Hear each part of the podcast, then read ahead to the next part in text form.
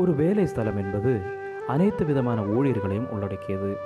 மேலும் ஒரு கிறிஸ்தவ பணியாளர் எந்த பணிநிலையில் பணியாற்றினாலும் அனைத்து உடன் ஊழியர்களையும் கிறிஸ்துவுக்குள் வழிநடத்த கடமைப்பட்டுள்ளார்.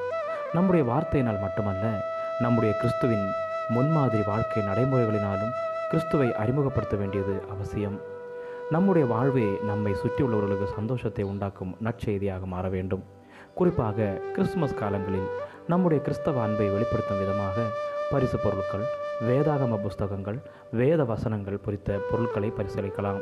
மேலும் புதிய வருட ஆயத்தத்தை நிமித்தம் புதிய வருட வாக்குத்தத்த வசன காலண்டர்கள் அடங்கிய அட்டை அல்லது தினவசன காலண்டர்களை கொடுக்கலாம். புறஜாதியார் நிறுவனங்களில் பணியாற்றுபவர்கள் அவ்வளவு சுலபமாக வெளிப்படையாக கிறிஸ்துமஸ் நற்செய்தியை பகிர முடியாது.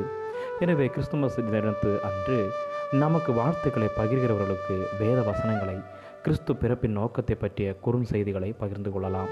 மேலும் கிறிஸ்துமஸ் நிகழ்ச்சிகளை நடத்த அவர்கள் நிறுவனங்களில் அனுமதிக்கும் பொழுது ஆவியானவரின் ஒத்தாசையோடு கிறிஸ்தவ உடன் ஊழியர்கள் இணைந்து உபவாசத்துடன் உடன் ஆத்துமாக்களுக்காக பாரம் எடுத்து ஜெபித்து வந்த பின் அந்த நற்செய்தியை பகிரும் பொழுது கிறிஸ்து அங்கே விதைக்கப்படுவார்.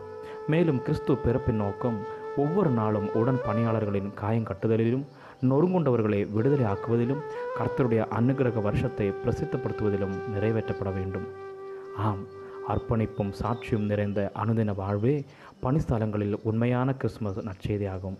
நாம் ஒவ்வொருவரும் நம்முடைய பணிஸ்தலங்களிலும் நாம் வேலை செய்யும் ஒவ்வொரு இடங்களிலும் கிறிஸ்துவை பற்றி பல வழிகளில் அறிவிக்க தேவன்தாமே இன்னும் நம்மை பலப்படுத்துவார்களாக அநேகரை ரட்சிக்கப்படுகிறவர்களுக்குள்ளேயும் கெட்டுப்போகிறவர்களுக்குள்ளேயும் நாங்கள் தேவனுக்கு கிறிஸ்துவின் நற்கந்தமாயிருக்கிறோம் என்ற வேதவசனத்தின்படி அநேகருக்கு சத்தியவசனத்தை அறிவித்து கிறிஸ்துவுக்குள்ளாய் வழிநடத்துவோம்.